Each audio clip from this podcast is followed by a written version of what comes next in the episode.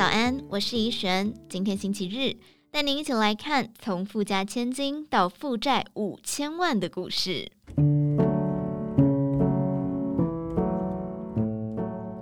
四十岁后的理财布洛克黑妈王佩文，从小成长环境优渥，住在淡水百坪花园别墅，有游泳池、篮球场、撞球间和超大庭院，还有佣人伺候、司机接送。却在母亲过世后，从含着金汤匙的命运堕下，第一次感受到贫穷与说不出的口。因为家中没有足够的现金缴庞大的遗产税，母亲打拼一辈子的资产从此归零。他还继承了母亲的债务。而在二十五岁那年，父亲也过世后，虽然黑妈有办理抛弃继承，却在三十岁时。获知还有父母留下的五千万债务，父母希望传承给子女的会是什么呢？是财富、智慧，还是债务、艰苦？遭逢意外时，我们会大喊：“为什么是我？”其实没做好财务规划，退休准备时，也许上天会说：“为什么不是你？”有些人看似光鲜亮丽，却只是提早把财务额度用完。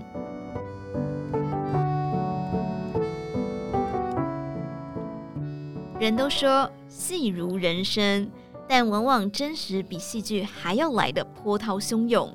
即使是得奖的金奖编剧，可能也无法撰写出黑妈的人生剧场。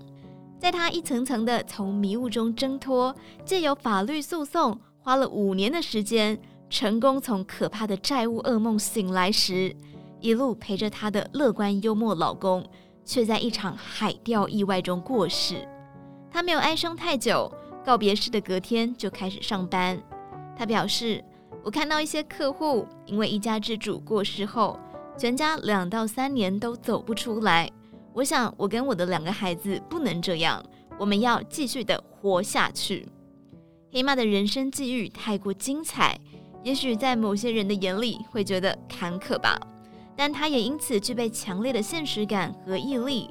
甚至早就规划退休生活，教导大家理财前要先理债，且不要把理财与赚钱画上等号。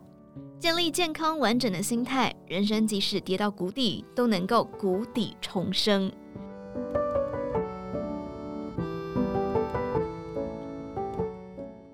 黑妈特别分享了她对退休的四个想法：第一点，退休金不是重点。因为钱永远不够用，理财不是单向度的赚与存。现在有许多理财工具能协助个别状况聪明理财，建议用专款专用的方式储存退休金，把它当成每个月要支付的账单之一。第二点，三十五岁开始思考，十年内要累积十项兴趣，要有一个人也能够享受的兴趣，提早为未来做好准备。像是黑妈学插花、绘画、料理，甚至还上斜杠青年等课程，学习网络行销、架设网站。在上课学习的过程当中，也能够认识志同道合的朋友。第三点，交言浅意深的朋友，一年就算只见几次面，聊的内容却有意义。中年后把自己放得很重要，你一定要意识到最值钱的是自己。但不代表是自私或是不关怀别人，而是不把时间放在无谓的交际应酬上。第四点，你现在永远是最年轻的时候，想做什么就去做，不要想老了再来做，因为现在想要的跟未来需要的其实很不一样。